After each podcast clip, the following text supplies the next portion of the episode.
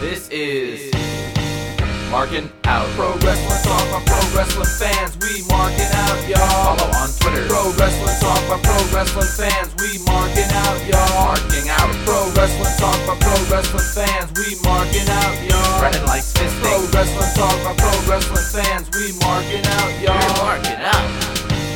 Pro Wrestling Talk by Pro Wrestling fans. Welcome, ladies and gentlemen, to a brand new episode of Marking Out Pro Wrestling Talk by Pro Wrestling fans. This is episode 574.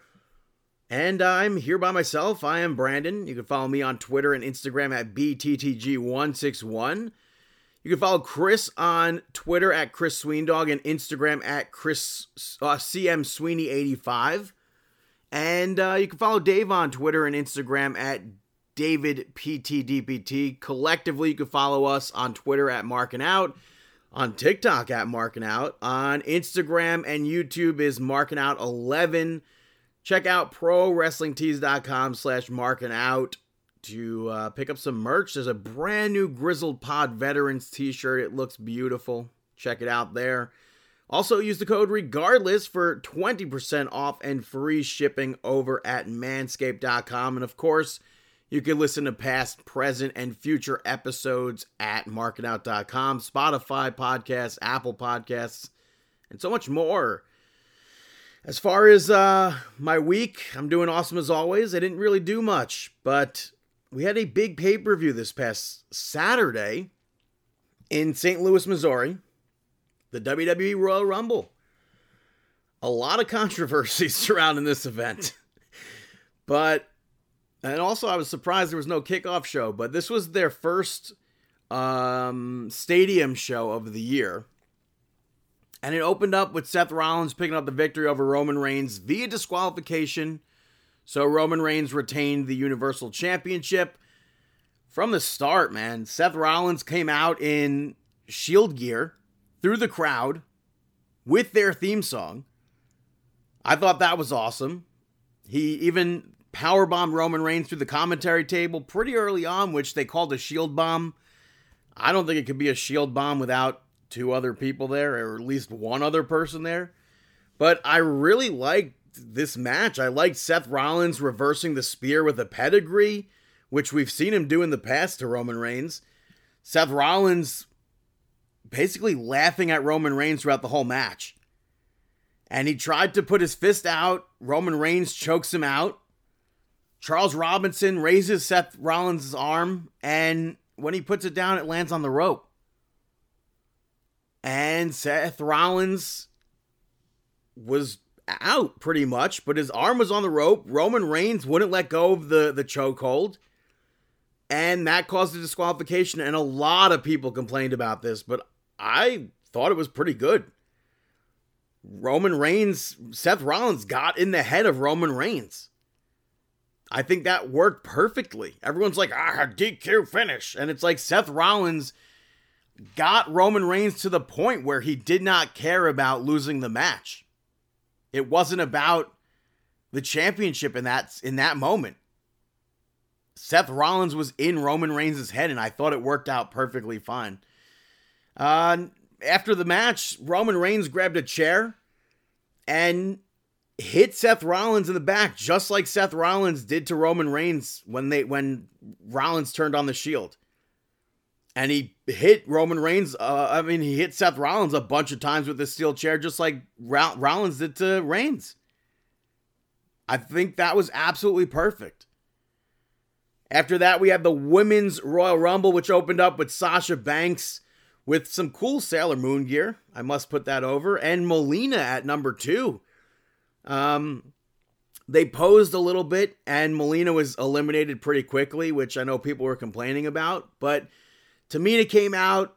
We had a nice little team bad interaction there. Kelly Kelly was number four, and she put herself at risk. And Sasha Banks took advantage of that. We saw Aliyah and Liv Morgan together which was cool probably for them because they've been friends for a really long time. Queen Zelina came out and eliminated Sasha Banks, which was very unexpected.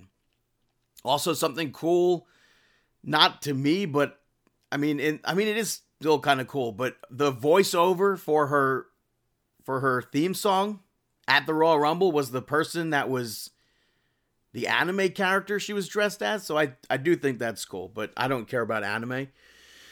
Uh, we saw Bianca Belair, and I was very surprised that we didn't see Sasha Banks and Bianca Belair together, really. But Dana Brooke came out. She got saved at one point by Reggie. Michelle McCool looked fantastic.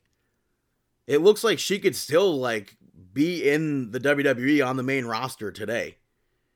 Sonya Deville came out and joined commentary, and to me, it seemed like she should have been eliminated because she didn't make it in by the time Natalya came out.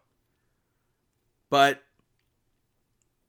we saw Cameron make her WWE return for this match, and Sonya Deville was on commentary and found out that Cameron used to be a Funkadactyl and in a team with Naomi. So she went into the ring and basically beat up Cameron, took her out of the match. Also, a lot of people complaining about Cameron being in there. She went into the match, hit every single spot she was going to hit, and looked perfectly fine. I'm pretty sure when she did the AEW match two years ago now, it was perfectly fine as well. So you're holding on to something that might not be there anymore. 14, we saw Naomi. She came out, she helped Cameron up, and then got into the ring, brawled with Sonya Deville, and eliminated Sonya Deville. I wish we got some sort of little interaction there, more than what we had outside of the ring with Naomi and Cameron, but that's fine. Carmella was in there. Rhea Ripley came out and took both Carmella and Queen Zelina out by the by herself. So that I thought was pretty cool. Charlotte came out and Naomi ends up saving herself from Flair, but Sonya Deville ends up pulling her out to eliminate her. We saw Ivory come out as right to censor, which I popped big time for. She cut a promo on the women of today and got taken out by Rhea Ripley mid promo, which I thought was absolutely fantastic. I thought that was a great spot. Ivory has not aged in 20 years.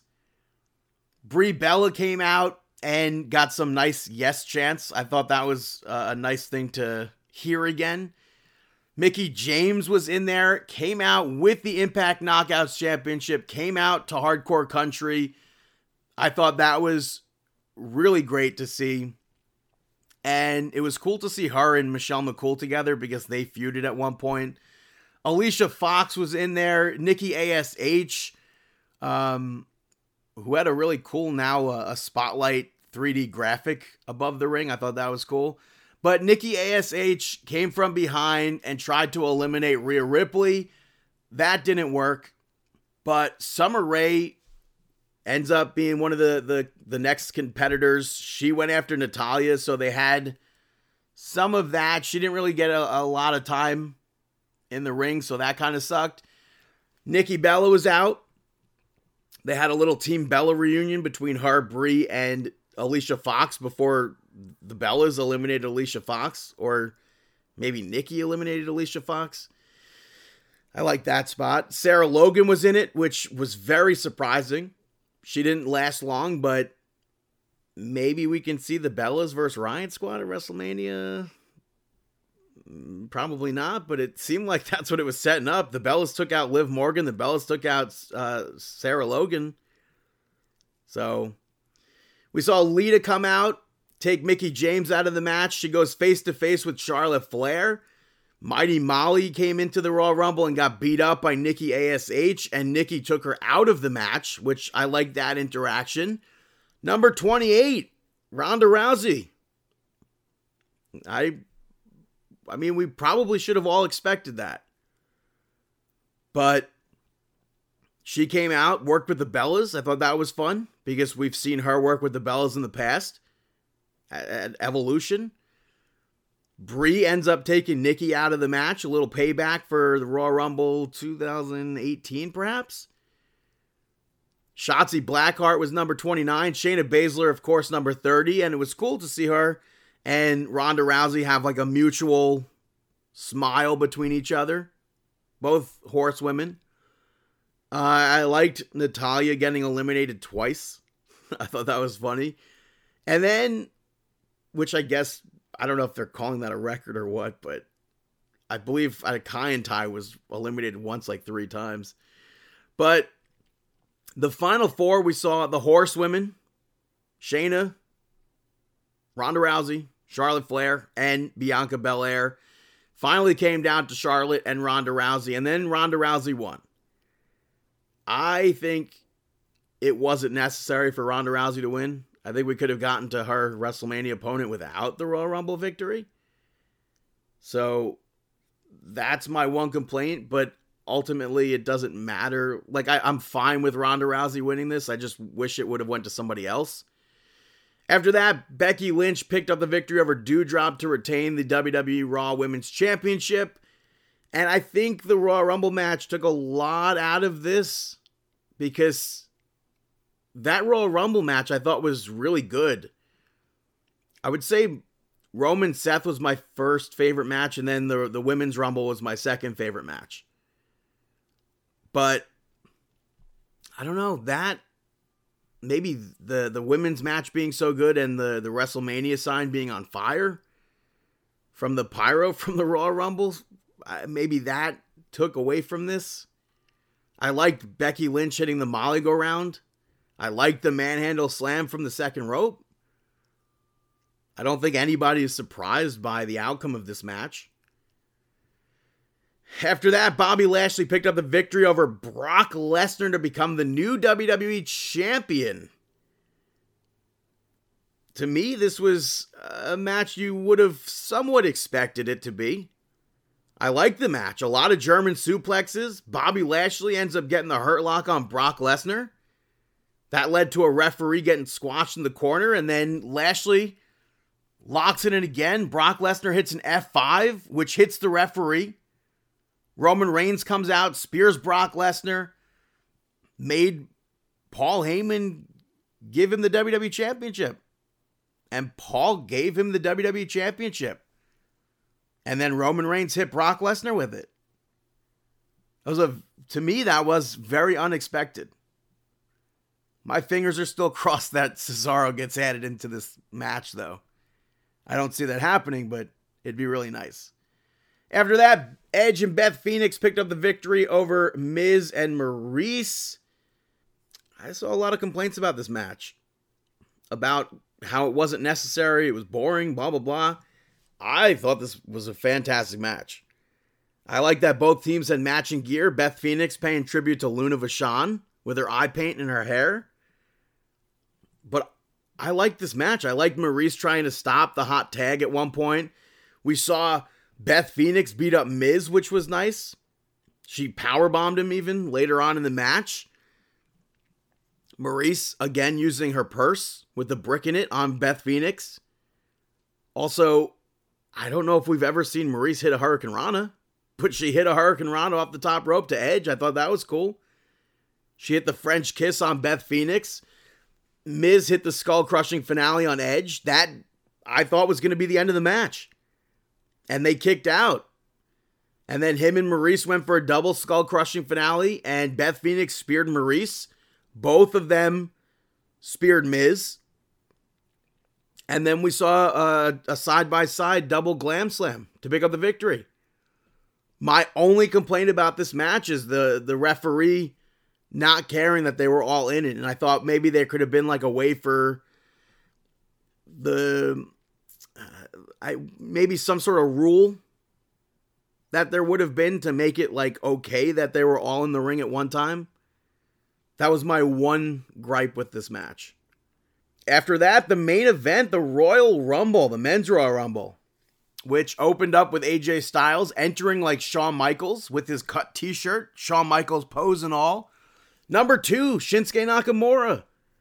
And I marked out at this at the thought of getting to see AJ Styles versus Shinsuke Nakamura start this. I was hoping to see Bobby Roode and AJ Styles as soon as AJ Styles was announced as number one. But we saw Austin Theory come out Robert Roode then was number four. And we got a TNA chant when they faced off, him and AJ Styles. I thought that was cool. Ridge Holland was in it, Montez Ford, Damian Priest, Sami Zayn. Number nine, we saw Johnny Knoxville come out with some of the cast from Jackass. AJ Styles ends up face to face with Knoxville. Knoxville hits a forearm straight out of New Japan Pro Wrestling, which was absolutely crazy. But AJ Styles ends up knocking him down. Montez Ford hits a huge frog splash onto Johnny Knoxville. And then Ridge Holland put him over the top rope, and Sami Zayn hit a Helluva Kick to Johnny Knoxville to eliminate him from the Raw Rumble. But I was very, very surprised and happy that Johnny Knoxville didn't suck. I, I thought it was very impressive. We saw Angelo Dawkins, Omos Ricochet, which Ricochet got the hell chopped out of him by Omos. Chad Gable entered and tried to get everybody to eliminate Omos. I don't know why Damian Priest went by himself and ate an elimination there. But after that, they all, Gable gathered them. They all listened to Chad Gable. And at the end of that, it was AJ Styles who ended up running and helping the group take him out.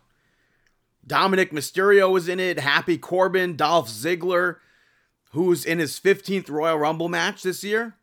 Kane holds the top spot for most appearances. Um, so Dolph Ziggler's in second place, but I liked Chad Gable and and Dolph Ziggler squaring off here in like an amateur-esque style match. I really appreciated that portion of that match. But Sheamus came out just as Ridge Holland was getting eliminated. Rick Boogs came out with a theme song. Had no idea Boogs had a theme song even. Madcap Moss came out and eliminated AJ Styles, which was very, very surprising. Matt Riddle was in there. Drew McIntyre made a return. Definitely wasn't expecting him. News sites were reporting he was out for a good while. Same thing with Sasha Banks the other week. Wasn't expecting her to return either. Um, but Happy Corbin and Madcap Moss ended up getting taken out by Drew McIntyre. And he continued the attack afterwards. Kevin Owens was out next and literally ran down to the ring to brawl with Drew McIntyre on the outside of the ring. Rey Mysterio came out, sold a very nice stunner, or or had a, a very nice sell to Kevin Owens' stunner. But that was really nice. Kofi Kingston came out and got pushed off the top rope and landed wrong outside and got eliminated. I felt really bad for that. It was super unfortunate, but I guess out of how many times that Kofi Kingston's done it, it was just literally one time. Kudos to Kofi Kingston. And I'm looking forward to next year's spot. We saw Otis come in there. I liked that both him and Chad Gable came out with the, the tag team championships. Dana Brooke didn't come out with the 24 7 championship, but I like that they both did. Big E was in it. Number 27, kind of a spoiler t- taking place. WWE, for some reason, I don't know why you would do that. WWE posted a picture of Undertaker, who obviously would be there for Michelle McCool, and Bad Bunny backstage together at the Raw Rumble. And then it's like, okay, maybe, maybe he's just there visiting. It's not, probably not going to be the Royal Rumble. WWE Shop posts a Royal Rumble, two Royal Rumble t shirts for Bad Bunny. What the hell? That was a complete spoiler. But I was still very, very happy to see Bad Bunny in the Royal Rumble. Last year we saw him just performing and and do a spot at the Rumble too. But uh, this year he was actually in the Royal Rumble, and I was very happy to see that. He even took Sheamus out, and he took Dolph Ziggler out. I thought that was really cool. Shane McMahon entered, I believe, his first normal Royal Rumble. Took Kevin Owens out, went after Drew McIntyre, which was cool. They were partners at one point. Randy Orton at 29, Brock Lesnar, unfortunately, kind of at 30. I really wish Brock Lesnar wasn't in it. But I really liked that Bad Bunny went up against Brock Lesnar. Bad Bunny ate an F5, got tossed out of the ring, but he was in the final five. I thought that was absolutely crazy. It was literally Brock Lesnar, Shane McMahon, Drew McIntyre, Matt Riddle, and Bad Bunny. After Bad Bunny got tossed out, Matt Riddle ends up getting tossed out right away by Brock Lesnar. Shane McMahon gets tossed out and finally comes down to Brock Lesnar and Drew McIntyre, which was a nice callback to 2020 when we saw Brock Lesnar on a complete rampage. Ricochet and Drew McIntyre ended up taking Brock Lesnar out of that Raw Rumble. But now Brock Lesnar joins Hulk Hogan, Shawn Michaels, Stone Cold Steve Austin, Triple H, Batista, John Cena, Randy Orton, and Edge as multi time winners of the Raw Rumble.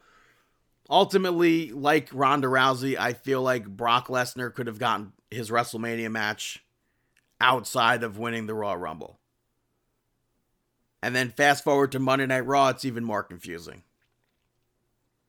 But speaking of Monday Night Raw, Monday Night Nitro. It kicked off with Adam Pearce coming out and announcing that Bobby Lashley will defend the WWE Championship in the Elimination Chamber at Saudi Arabia's pay per view.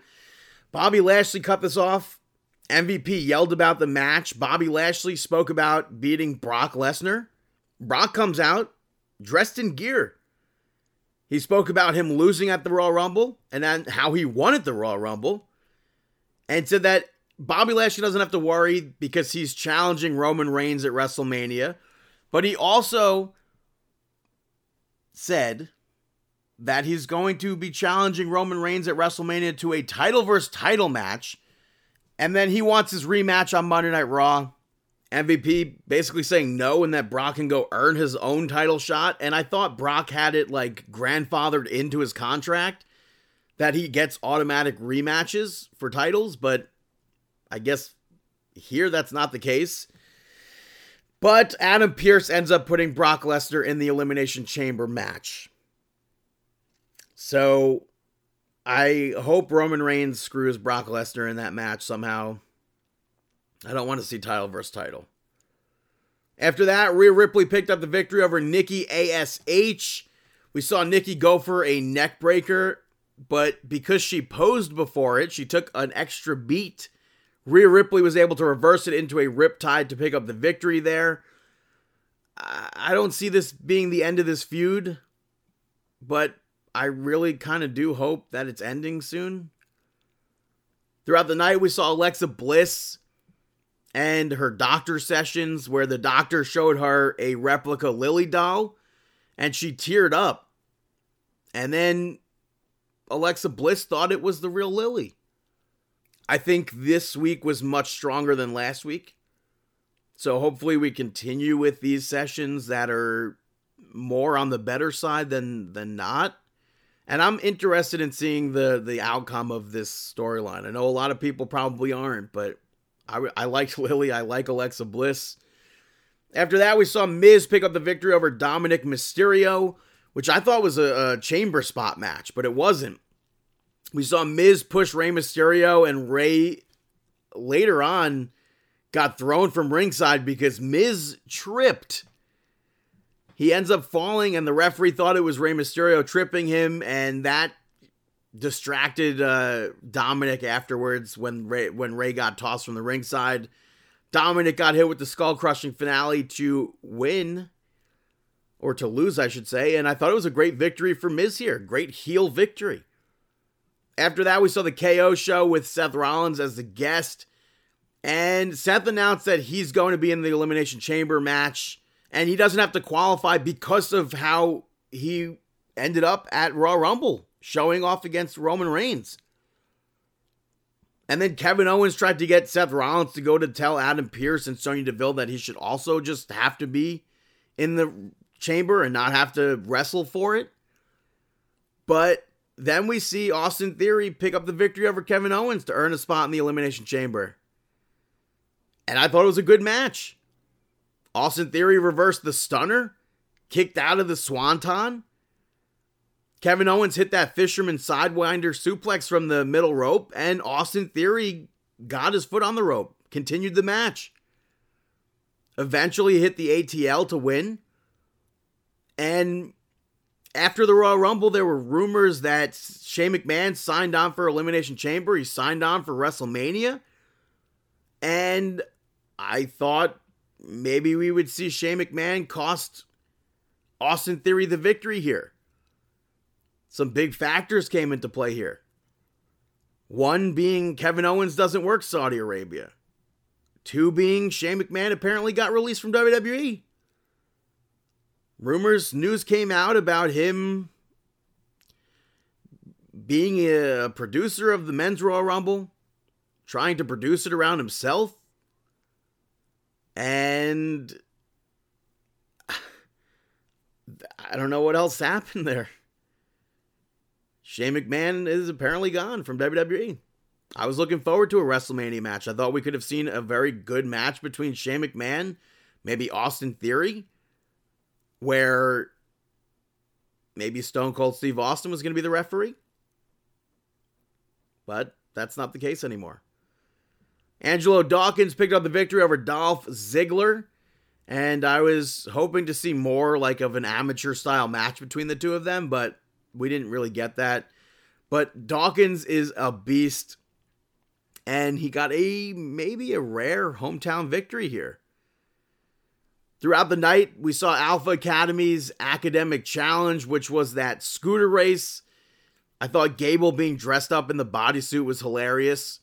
And uh, they ultimately, quote unquote, did 50 laps around the arena and ends up at the ringside area. R-Truth started it by waving the flag. I thought that was a nice touch. Throughout the night, though, we saw Dana Brooke and uh, Tamina was trying to win the 24 7 championship, but it was broken up by the scooter race. So Dana Brooke got away. Matt Riddle ran into Omos at one point.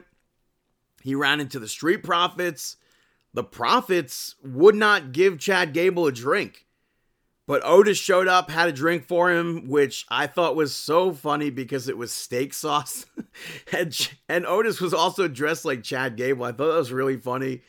And Chad Gable at the very end had the lead, trips and hurts his knee. And right before Riddle makes it to the finish line, Otis out of nowhere bodies the absolute hell out of Matt Riddle. And Gable got up, scooted around Riddle, which I thought was really funny, and then made it to the finish line. Matt Riddle called Chad Gable a cheater. And Gable's like, Oh, you want a match? I'll, I'll give you a match with Otis. And Adam Pearce made it for a spot in the Elimination Chamber, which I thought was really funny because Gable could have been in that position. But Matt Riddle ends up going on to defeat Otis to be added to the Elimination Chamber match. But Otis, ultimately, he was controlling this whole match. Matt Riddle had a few short bursts of comebacks, and they always got stopped. Eventually, it was a floating bro to a standing Otis to pick up the victory there. And I thought it was very good. I liked all this. Chad Gable on Monday Night Raw for as much time as he was this week was fantastic. Even later on, the Alpha Academy had a uh, an interview, and Chad Gable ends up choosing a quiz bowl for round three, which will take place next week. And again, a lot of people complained about that that uh, spelling bee last week, and people again complained about the scooter race this week. I think it's fantastic. I'm a big fan of Chad Gable and Otis, and I'm a big fan of this being on TV. Maybe with other people it doesn't work, but here I think it works perfectly fine. After that, we saw Bianca Belair pick up the victory over Carmella. Kind of goofy at first. I think the fans just stopped making noise and I think maybe it was because of the goofy start to this match. But I thought it was a strong finish. Of course, um, Bianca Belair hit the KOD to pick up the victory. After that, AJ Styles and Rey Mysterio wrestled a really good match. AJ Styles picked up the victory to be added to the Elimination Chamber.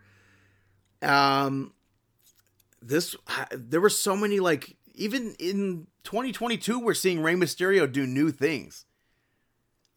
I remember at one point AJ Styles tossed Rey Mysterio out of the ring on his stomach. Rey rolled through that. that was awesome. Rey Mysterio also rolled through, he rolled out of what was going to maybe be a, a calf crusher. He got out of a middle rope Styles clash. AJ Styles did roll through the top rope senton spot though and turned it into a Styles clash to pick up the victory there. And it's matches like this, Monday Night Raw overall I thought was really a lot better than normal. And for the past few weeks I think it's been better than normal. Very unexpected. Monday Night Raw afterwards, I'm like, what the hell could they be closing with? Completely forgetting about Ronda Rousey who closed Monday Night Raw. She came out and weighed her options for WrestleMania, whether it be Becky Lynch, whether it be Charlotte Flair. She cut a promo, and Becky Lynch came out and hyped up her versus Ronda Rousey being a main event, while her versus Charlotte Flair would just be an appetizer. Ronda Rousey ends up tossing Becky Lynch and said that Becky will have her answer on Friday. And then Becky taunts her after Ronda Rousey leaves and Lita comes out. At first I thought it was like an accidental ending where like they they accidentally ended with too much time left. But Lita being there was a big surprise to me. And Lita challenged Becky Lynch to a match at Elimination Chamber, which was very unexpected. And ultimately Becky Lynch accepts. So I'm definitely looking forward to seeing Lita versus Becky Lynch. It's in Saudi Arabia, which is even more unexpected to see that. So that's Monday Night Raw. Moving over to NXT, it opens up with a super hot open. Imperium picking up the victory over Diamond Mine, which started as a brawl before the ring, the, the bell even rang. Fans in this match chanting Walter. They uh, they don't accept Gunther, But Walter Gunther ends the match with a huge power bomb on Brutus, who is the bigger of the Creeds. I thought it was a really good match. And later on, Malcolm Bivens spoke about winning the Dusty Classic. And the Grizzled Young Veterans cut them off and basically said that they should be focused on winning their matches rather than facing Imperium for the tag team titles. But I really ultimately hope Grizzled Young Veterans win the whole tournament. So, and I hope they become the NXT Tag Team Champions. After that, Toxic Attraction came out and said that they're putting the titles on the line at Vengeance Day against Indy Hartwell and Persia Pirotta. Kaylee Ray cuts this off to tell Mandy Rose that she wants a title shot. And she spoke about the length of her title reign and how she's one of the longest reigning modern day champions in WWE history.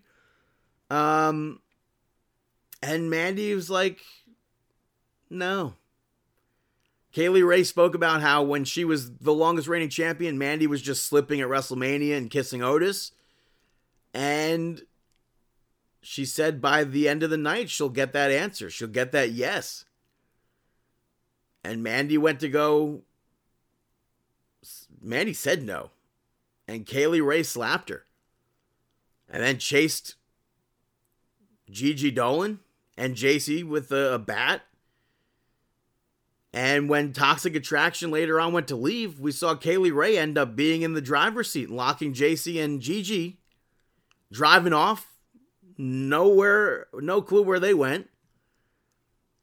Throughout the night, we saw them uh, chase throughout the whole building. There was a funny segment. Malik Blade and Edris Enofe were talking about the the Dusty Cup and Mandy Rose came in or like ran in, fell right into Malik Blade's lap, and it did lead to a boner joke, but I thought it was funny. And then even later in the night, we saw Kay Lee Ray dump a huge bowl of spaghetti over Mandy's head and then threw a cake at her. And in the end, Kay Lee Ray said that she wants her title match next week, and she puts down her bat super kicks Mandy Rose in the face and hits a KLR bomb to close the show after getting her title shot. That's going to be taking place next week. So it was an interesting close to NXT there, but the rest of the night was really, really nice. Raquel Gonzalez picked up the victory over Cora Jade, which was a decent match. Cora, of course, just wants to be Raquel Gonzalez's partner in the Dusty Classic. And afterwards, Raquel picked her up, shook her hand, and agreed. So, if Asuka's not going to be Io Shirai's partner, then maybe I'm going to see Raquel and Cora Jade win the, the whole thing. But I still have my fingers crossed for Asuka and Io Shirai. After that, they aired a video of Pete Dunne challenging Tony D'Angelo to a cage match. I think for next week. I'm not 100% sure, but we saw Sarray pick up the victory over Kayla Inlay, which Sarray's new um, entrance I thought was really cool because she goes from being in that uniform, holding that sun amulet, and then walking out in full gear which was like a cool new transformation entrance. In ring wise, Sarray is still just as good. She ended it with her dropkick, and I'm pumped to see more of her. And then later on backstage, she was back to wearing that outfit. And she spoke about her necklace and the powers and whatnot, and Dakota Kai cut her off and made fun of her. So we'll probably see that match next week. They aired a video for Duke Hudson where he said what he did wasn't about Dante Chen. He saw the opportunity and he took it. And that's what he's doing from now on. After that, Carmelo Hayes and Trick Williams had a promo, a segment, I should say. And Trick Williams said that Cameron Grimes isn't ready to face the A champion. Carmelo Hayes said that it's hard to believe, but he actually takes the challenge seriously and Cameron Grimes came out. They went back and forth. I thought it was a decent segment. I feel like we could have seen more out of it. But overall, I thought it was decent. Joe Gacy picked up the victory over LA Knight, which spawned from an earlier segment that aired before NXT. During the match, though, we saw Sanga show up from behind LA Knight, and when the referee was distracted, Grayson Waller hit a stunner, and LA Knight ends up making it back into the ring with the 10 count, but immediately lost. And afterwards, Waller yelled at LA Knight, basically saying that it's his NXT. And LA Knight tried to fight back, but Sanga took him out. And Waller said that if he could defeat Sanga next week, I think it is, maybe he'll think about dropping the restraining order. Do restraining orders work like that? Where the person who has the restraining order can go near that person? I don't know if that's how it works. After that, Robert Stone spoke about why he paid for Von Wagner's fines the other week and why he's teaming with him or why he took why he took Von Wagner on as a client. He thinks Von Wagner's the future not just of NXT, but the future of WWE. Future NXT champion, future Universal champion. So it should be interesting to see what Robert Stone actually does for Von Wagner. And maybe this could be the most successful incarnation of the Robert Stone brand. Not due to Robert Stone, but every other one of his clients, I think with the, exception of Aliyah, were released from WWE. So, but after that, Wendy Choo picked up the victory over Amari Miller. They had a segment earlier in the night where Tiffany Stratton was uh, talking to Amari Miller backstage about Wendy Choo and saying that if she takes care of her, she'll take her shopping and buy her whatever she wants.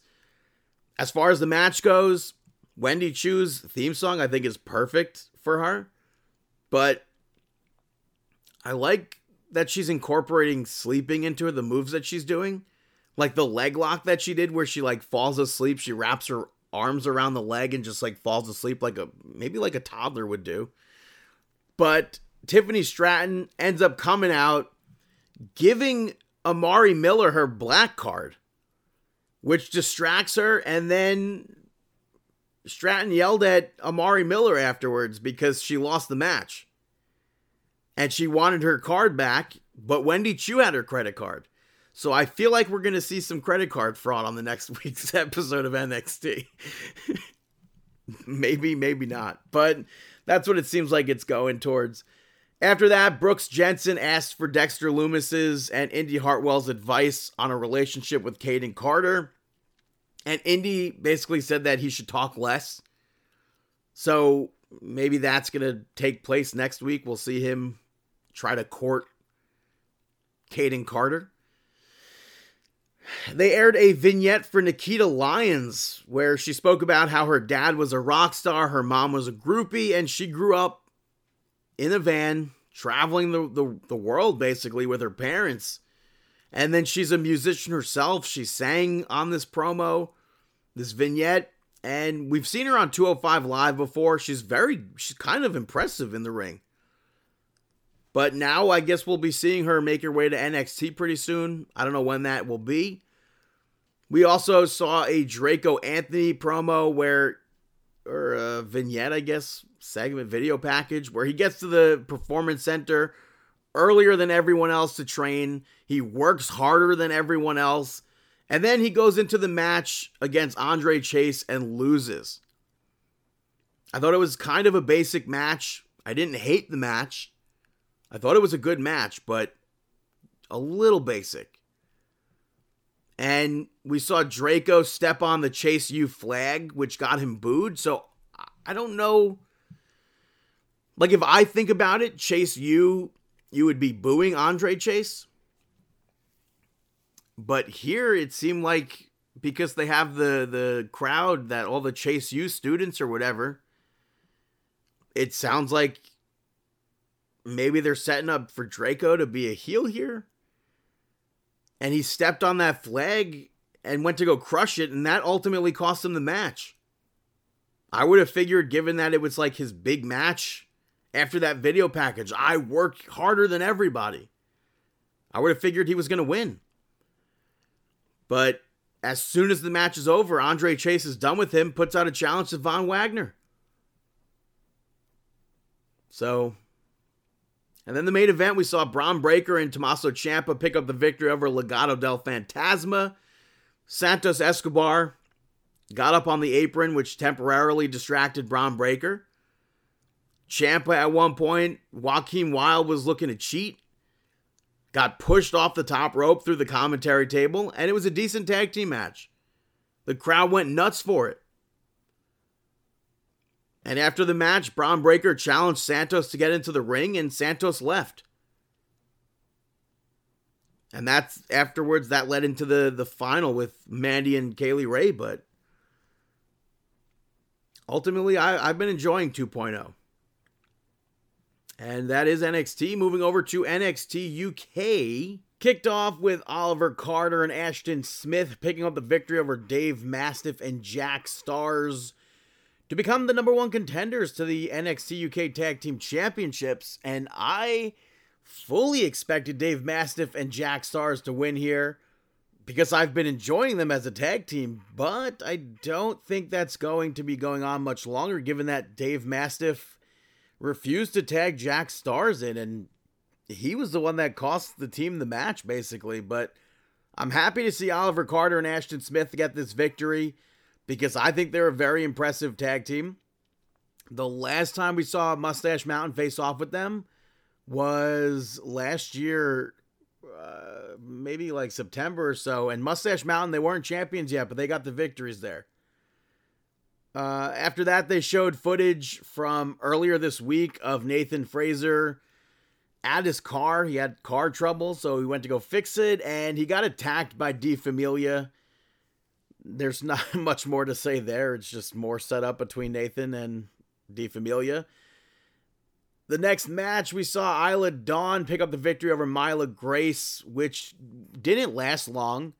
And it did look like Myla was maybe going to win this, but there was just no chance that she was going to actually win it. Isla Dawn's been on, I believe, some sort of win streak since she's returned, so that that's that. But they had a backstage segment with Noam Dar, Sha Samuels, and Gallus. And there was a Valentine's Day, like a date betting board for Noam Dar in the back, which I thought was funny.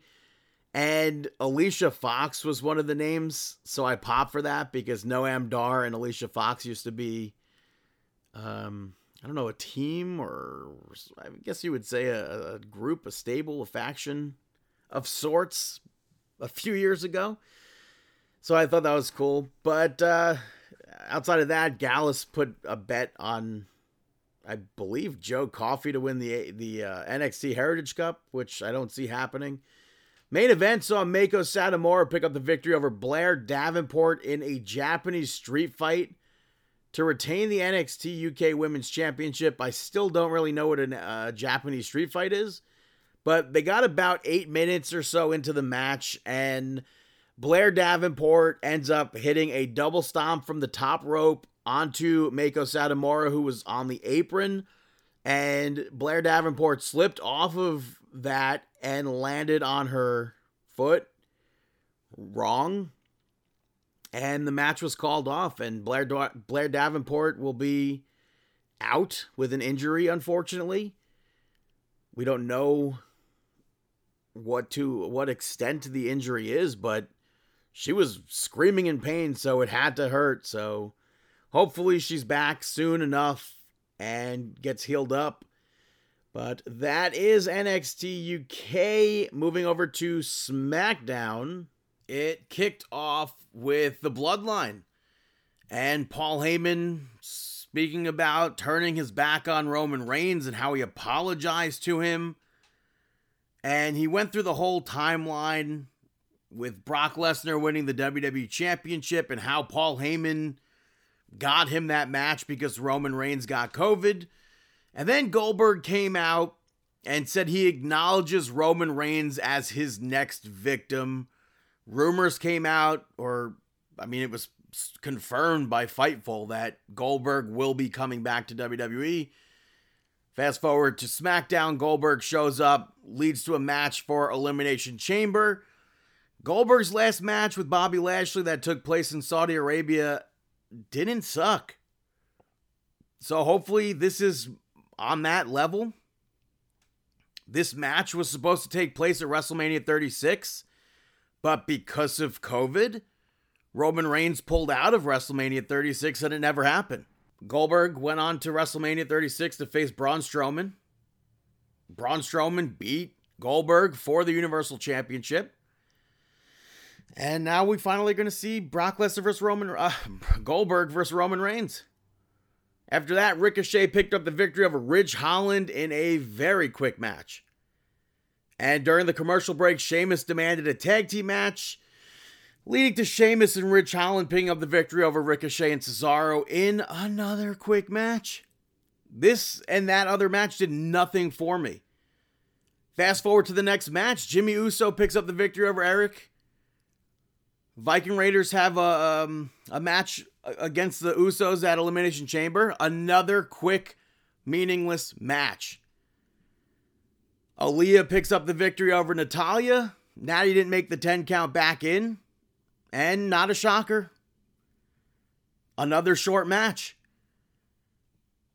Later on, Natalya went uh, went to Adam Pearce and Sonya Deville because she wants a match with Aliyah next week in a pinfall submission match, dungeon style, which was granted to her.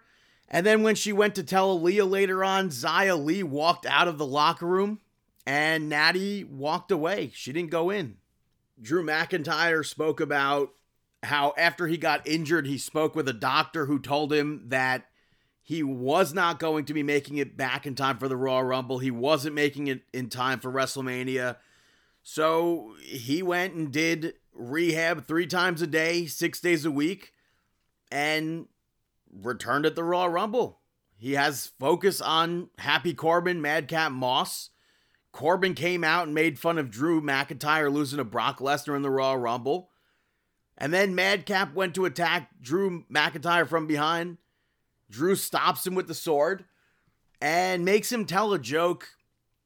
And after Madcap told the joke, McIntyre hit him with the Claymore and promised to make Corbin's life hell. All in all, it's nice to see Drew McIntyre back. After that, they showed footage of Sami Zayn from the red carpet of the premiere for Jackass Forever. He was thrown out, he snuck in, and then they showed backstage at SmackDown where he yelled at Adam Pearce and Sonya Deville over it, and he asked what happened to his Intercontinental Championship match, and they offered to it. They offered him the match next week, and he's like, "Oh, but I have to prepare." Then he offered. They offered it to him for two weeks, so he accepted for that. And they joked about Knoxville maybe being there and the last time Shinsuke Nakamura defended that defended the Intercontinental Championship on television was September, and prior to that, he won the title in August. So this hasn't been like the greatest run at all for Nakamura here. But Shinsuke Nakamura picked up a victory over Jinder Mahal with Sami Zayn on commentary. But given how the other matches went, I thought it was going to be over pretty quickly as soon as Nakamura teased the Kinshasa. But Jinder Mahal moved out of the way of that, and then Nakamura did eventually end up hitting the Kinshasa, and I think it was like a three minute match. Very quick. These were like the quickest matches on SmackDown I've ever seen in my memory, at least to have that many quick matches over and over again was I I thought it was so stupid. But Naomi, after that, we saw her approach Sonya Deville over what happened with the Royal Rumble and challenged her to a match again. And she backed out of it and said that Naomi, she could fight Naomi next week, but she has a fight with Charlotte Flair for the SmackDown Women's Championship and then Adam Pearce made it official just to like make sure Sonya Deville can't like go back on her word. I doubt Naomi's going to win, but I definitely I would welcome that. Main event to SmackDown saw New Day pick up the victory over Los Lotharios, where it stemmed from New Day interrupting a Valentine's Day photo shoot from Los Lotharios. And this was the longest match on SmackDown. It was nice to see Angel Garza and Humberto Carrillo get this match here. I like both of them, and I thought this match was somewhat decent. I would have liked to see them maybe play up Kofi Kingston missing that spot at the Royal Rumble a little bit. And maybe they did. I mean, Kofi pinned one of the one of them, Garza or Carrillo, in this, and wasn't the legal man. He caught that by himself. The referee didn't seem to catch it, which made no sense, but I don't I just think that was an honest mistake. And um I don't know, I liked that the bulldog move that New Day did, but they finally won the match after hitting the midnight hour. And hopefully we get to see more of Los Lotharios on TV. Closing out SmackDown, Charlotte Flair and Sonya Deville were out in the ring Sonya De- Deville said that Becky Lynch informed her that Ronda Rousey chose her and expects a contract on Monday Night Raw, which uh, I, I didn't like. Why wouldn't Rousey have just told Charlotte live on SmackDown because she was advertised to be there? And then Sonya said that Charlotte's going to need an opponent for WrestleMania after Naomi loses to her. So Flair ends up picking Sasha Banks as her opponent for WrestleMania. Char- uh, Sasha wasn't at SmackDown, which Charlotte acknowledged. And then Ronda Rousey came out and said that she owes Charlotte a beating and said that she'll see her at WrestleMania. Sonya Deville ends up getting in Ronda Rousey's face. Charlotte went after Rousey and she dodged it, only to have Sonya Deville jump on her back and then Sonya Deville ended up in an armbar while her jacket was still on. I am so confused. like, I guess we're like, are, I don't know. Are we seeing Becky Lynch versus Ronda Rousey? Is that was that Becky Lynch trying to get the match? It's so confusing. I was very confused at SmackDown as a whole. But that is SmackDown. I'm going to take a quick break, hear a word from our sponsor over at Manscaped, and I'll be right back here on Marking Out. Support for Marking Out is brought to you by Manscaped, who are the best in men's below the waist grooming. Manscaped offers precision engineered tools for your family jewels. They obsess over their technology developments to provide you the best tools for your grooming experience. Look, I mean, I've done it. Dave's done it. Brandon's never done it. You're down there, you sh- you know, shaving up, making sure everything looks clean and fresh, and you get a nick get a little cutski there, and it stinks. It's no, it, it's no fun whatsoever. So that's why Manscaped has redesigned the electric trimmer. It's the ball hair trimmer equivalent of Shawn Michaels versus The Undertaker at WrestleMania 25. When I tell you this is premium, I mean premium. The battery will last up to 90 minutes so you can take a longer shave. Because we all know that Brandon's gonna need it. The waterproof technology allows you to groom in the shower, so that way you don't make a mess all over your bathroom. The one coolest feature is the LED light, which illuminates grooming areas for closer, more precise trimming. They've also upgraded to a 7,000 RPM motor with quiet stroke technology. And let's not forget about the charging stand. Show your mower off loud and proud because this intelligently designed stand is a convenient charging dock powered by USB. So that way I can charge my Lawnmower 3.0, my camera batteries, and my phone all on the same shelf. Huzzah! If you're listening to me speak right now, I want you to experience it firsthand for yourself. Trim that junk of yours and get 20% off and free shipping with the code regardless. That's one for this uh, read at manscaped.com. Your balls will thank you. Get 20% off and free shipping with the code regardless. That's two for this read at manscaped.com. That's 20% off and free shipping at manscaped.com and use the code regardless. That's three for this read. And folks, if you want your boomer sooner to be fruity, delicious, fruity, fruity, delicious, fruity, delicious, well, then use the code regardless to get 20% off and free shipping. That's now four for this read. Don't forget to sauce it. Welcome back, ladies and gentlemen, to Marking Out episode 574. Head over to manscaped.com, use that code regardless, get yourself 20% off and free shipping. Moving over to AEW Rampage from last week. Um, honestly, going into that episode without even looking at spoilers was like the most predictable event that I think AEW has ever put on, and I don't understand why. And it was dubbed Championship Friday, even though they did the Battle of the Belts a couple of weeks ago. I didn't understand that either. But Jon Moxley kicks off the show, picking up the victory over Anthony Bowens in what I thought was a good match. Bowens reversed the paradigm shift, which was cool to see. I think a lot more people are starting to do that, which is uh, nice.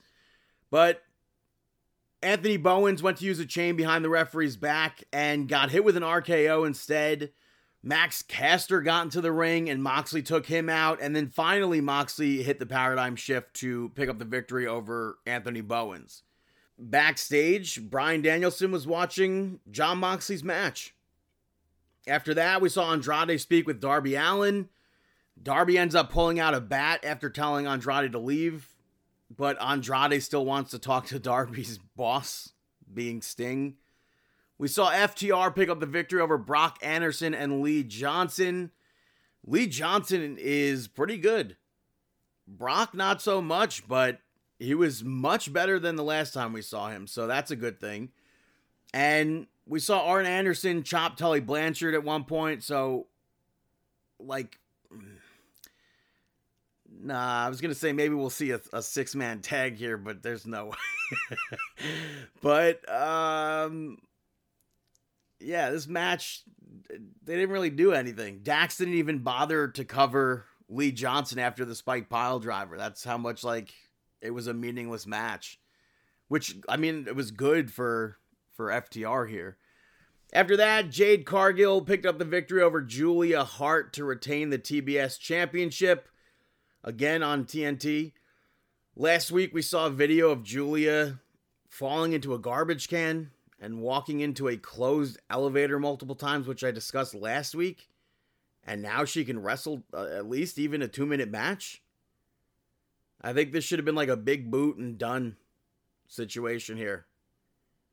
I understand you want to try to build up Julia here, but that what they had last week was just ridiculous to the point of how can we believe that she can do anything with anything. Main event saw Jurassic Express pick up the victory over Private Party to retain the AEW Tag Team Championships. Private Party hit Gin and Juice literally right off the bat, which was nice. I thought that was cool to see, but Matt Hardy ends up using a chair on Luchasaurus behind the referee's back. And eventually Jurassic Express hit their double team finish to to pick up the victory there. But the Gun Club attacked Jurassic Express afterwards, and they attacked Christian, knocked them with the tag team titles. But out of all of this, I don't necessarily see the Gun Club winning those titles. But they did more on Dynamite, which moving over to AEW Dynamite uh, live from Chicago, it was announced that Brian Kendrick was released from WWE. And then, like the next day, Tony Khan announced that Brian Kendrick was going to be facing Jon Moxley on Dynamite this week, which I was surprised by this and I was excited to see Brian Kendrick. But then, old interviews from Kendrick resurfaced on the internet, uh, denying the Holocaust, which was extremely upsetting to hear and read, especially since I'm a fan of Brian Kendrick's. But Tony Khan announced before Dynamite that Kendrick had been pulled as they gather more information. And Brian Kendrick, he did apologize and said those, what he said, those were not his thoughts and were never his beliefs. So I, it's a step in the right direction, but I, I just, I can't believe that was said. Uh, I know there was a clip from Lillian Garcia's podcast that surfaced also where he was basically saying how when he was rehired by WWE, he was flagged for some of those topics in the past, and they, I guess, they told him to clean up his act. So, and told him that he can't be talking about stuff like that. So hopefully he is not like that. It'd be a shame.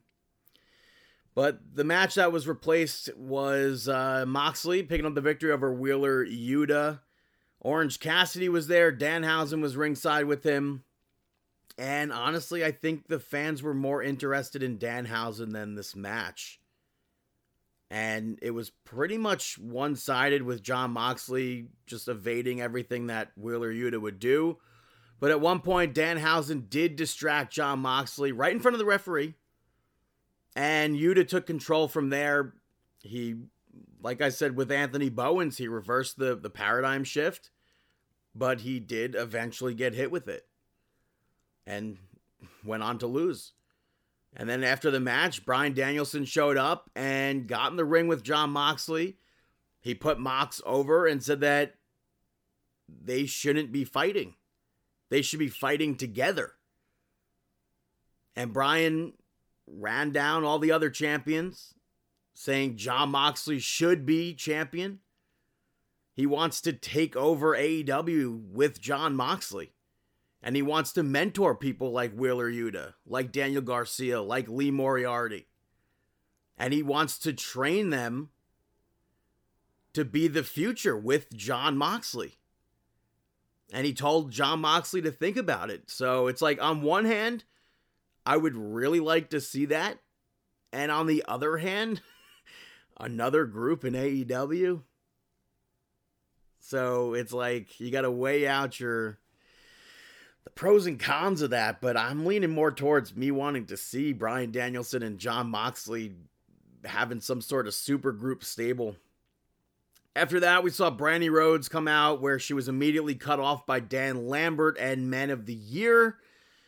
Brandi, I think honestly the the most notable part of this was her saying that the only reason why they hired Ethan Page was to get to Josh Alexander.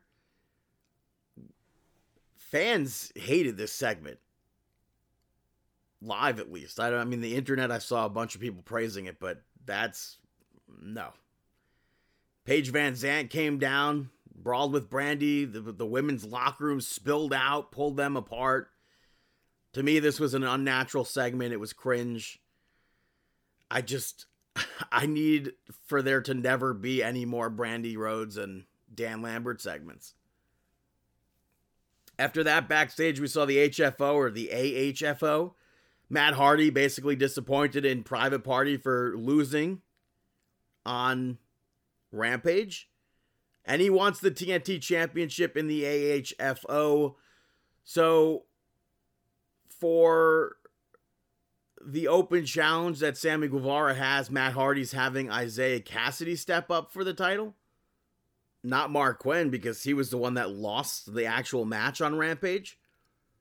Andrade showed up basically just questioning what happened with Private Party, and Matt Hardy just he wants that TNT championship for them.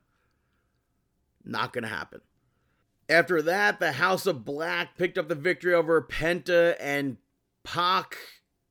Pac came out blindfolded and wrestled blindfolded, and as much as I wanted to like that, we saw a video package two weeks ago where Pac literally took the blindfold off and said he's not blind anymore. Revealed it to Malachi Black. But taking that out of the equation, I enjoy this match.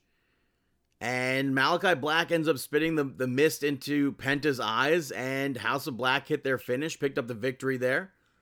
Nice little uh, match between them. After that, well, it's also weird, by the way. Like Julia Hart shows signs of maybe being affected by the mist, but Pac doesn't really show any signs that he's been affected. I think that's interesting. But backstage, Adam Cole claiming that he's still undefeated in singles competition because Orange Cassidy didn't defeat him. It was a lights out match, so it doesn't go on his record. Basically, just sets up him versus Evil Uno for Rampage. Nyla Rose picked up the victory over Ruby Soho. Lars Frederiksen was ringside from uh, Rancid. This match it was only taking place because of their TBS title tournament match that took place over a month ago, if you can remember that. Nyla controlled a very good chunk of this match. Vickie Guerrero, we saw at one point pull uh, Nyla's leg to have the pin broken in front of the referee's eyes. Referee didn't care. So Ruby Soho goes after Vickie Guerrero, but Nyla pulls her back into the ring. Ruby Soho at one point missed that top rope riot kick, which it looked like a botch, but I don't know if it. I mean, it, it led to the finish of the match, so I don't know if it was supposed to happen like that. I didn't understand that. Uh, like immediately after Nyla was able to hit that swanton from the top to pick up the victory there. So, but I also, again, I don't understand how Nyla controlled the whole match like that. Like Ruby Soho kind of fell big time. After that, backstage, Gun Club attacked Jungle Boy. Billy Gunn threw him into the snow. It was nice to see some sort of outdoor segment there. And then Christian and uh, Luchasaurus chased them off, just adding to their feud. Adam Page came out, which led to Dan Lambert again, which made no sense. Jake Roberts coming out, running him down. And then Lance Archer finally came out and they brawled. And Dan Lambert used a chair, which had zero effect on Hangman. Archer continued the attack. And, uh, you know, I, I feel like I, I, I would have not, I would have liked for this to not take place. Because they're doing a Texas death match next week why do the same stuff in that match that you're going to be doing? Or why do the same stuff in this segment that you're going to be doing in that match?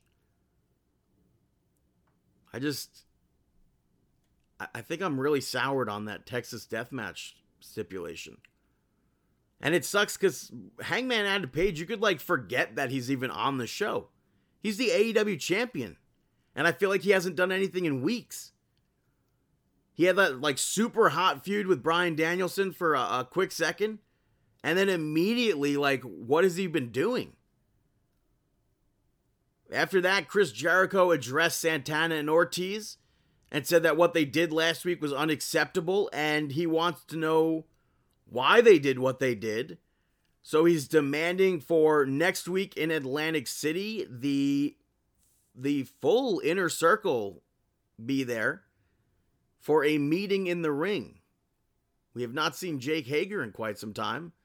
Sammy Guevara has been off on his own. To me, they've been split up for months. so we'll see what happens with that segment. I feel like it's clearly leading to some sort of turn with Ortiz and Santana on Jericho. Main event, we saw CM Punk pick up the victory over MJF. MJF rocking some New York Yankees trunks in Chicago. I thought that was cool. But CM Punk controlled the majority of this at first, and MJF ends up using tape to choke CM Punk out with while he applied a sleeper hold. We had a short little burst of a, a tease of a GTS, but MJF held that chokehold on and choked him out, won the match. And then when the referee raised his hands, he saw the tape after the fact, which means literally there's 0% that the referee could have known that MJF was using that to cheat. So I thought that was stupid. He restarted the match. And then to top it off, at, at, what point I thought it was dumb, CM Punk, who was completely knocked out, was able to get up and keep going. There's like bits and pieces of this match that were like really good. We saw CM Punk hit the Pepsi plunge for the first time in like 17 years, I think they said. Which wasn't the end of the match. And the fans, I feel like, didn't even pop as loud as they should have for the Pepsi plunge. I thought that was cool. Wardlow made his way out and went face to face with CM Punk and then eventually steps to the side and the fans went berserk. I feel like they went crazier over Wardlow stepping out of CM Punk's way than they did for the Pepsi plunge, but he ends up tossing the dynamite diamond ring to, to MJF. MJF uses it on CM Punk and wins.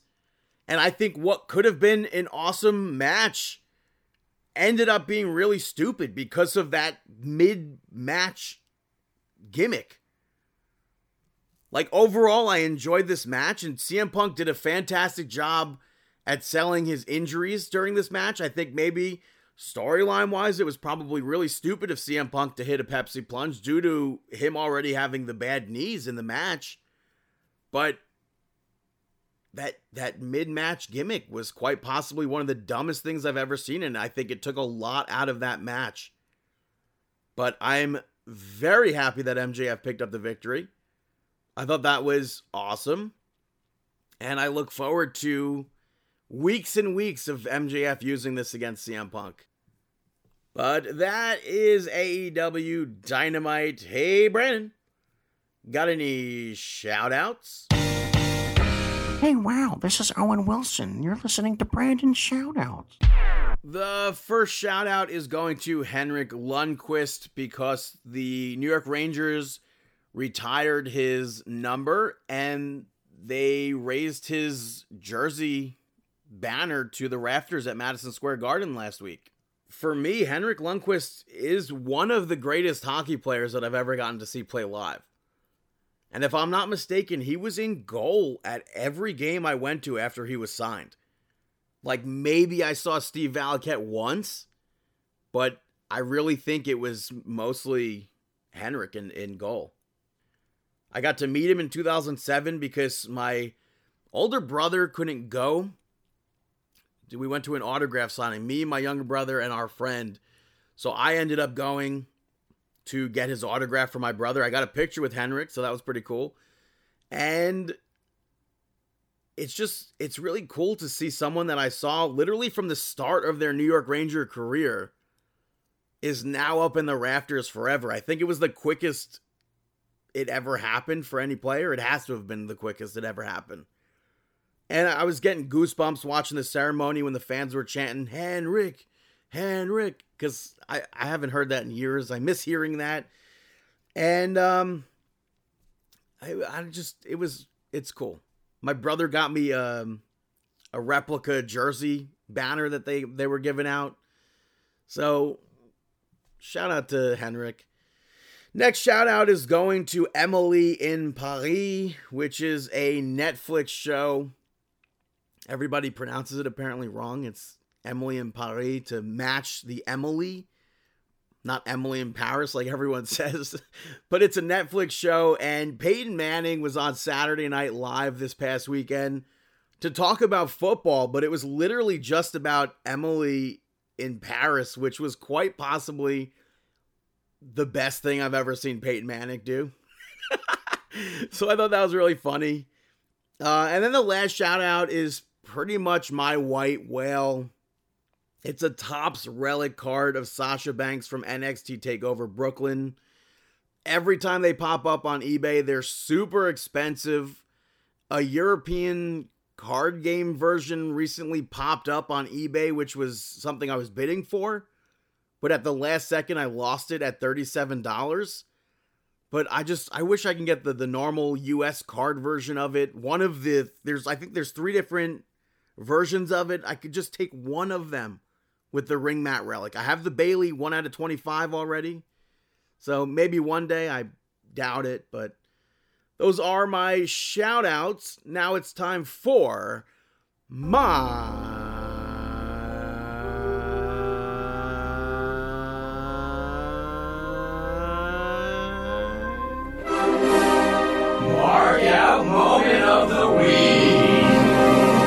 That is right. My mark out moment of the week on last week's episode of This Is Us. Uh, spoiler, I guess, maybe if you're not caught up, they had a scene with pro wrestling on it in the background, and I didn't expect to see that. They eventually went on to mention Hulk Hogan, Andre the Giant, uh, King Kong Bundy, too. I thought that was pretty cool. Definitely marked out for Ivory and the right to censor stuff. I definitely marked out for Bad Bunny.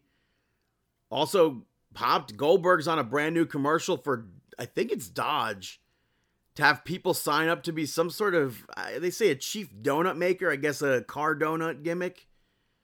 I guess he joins the list of current wrestlers or, or wrestlers on current commercials. One being John Cena, another being Batista. I'm sure The Rock. I mean, he's on. I've seen him on commercials. I don't know what it's for, but He's definitely on car- commercials right now. And then uh, 2K, I marked out. They showed off more footage of WWE 2K22 this week, and we do have confirmation that the Thunderdome is in it with the video boards, with I think real people from the the recordings of those episodes. So I thought that was pretty cool that the Thunderdome makes it. They also showed off Rey Mysterio versus Kane from Cyber Sunday. I don't necessarily know how that makes it as a showcase match, but I'm happy that that version of Kane gets to be in the game. What I don't like from what I saw is how slow the referee was counting. And then like red graphics that come up to signify your your you could be close to losing the match is what they said something like that. I thought that was stupid. I thought that was kind of like uh, too arcadey for me.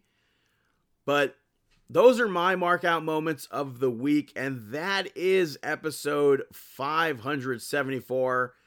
Remember to follow us on Twitter at Marking Out, at BTTG161, at Chris Sweendog, at David PTDPT. David and I, you could follow on Instagram at those same handles. Marking Out 11 on YouTube and Instagram, at CM Sweeney85 on Instagram. Like us on Facebook, facebook.com slash marking out. Uh, and be sure to head over to prowrestlingtees.com slash marking out. Use the code regardless at manscaped.com. Get yourself 20% off and free shipping. And then check out past, present, and future episodes on markingout.com. You could stream it on Spotify podcasts. You could listen to it on, on Apple Podcasts as well. Give a, a rate, review, and subscribe gimmick there. And then uh, you can follow us at Marking Out on TikTok. For Chris and Dave and myself, we wish you the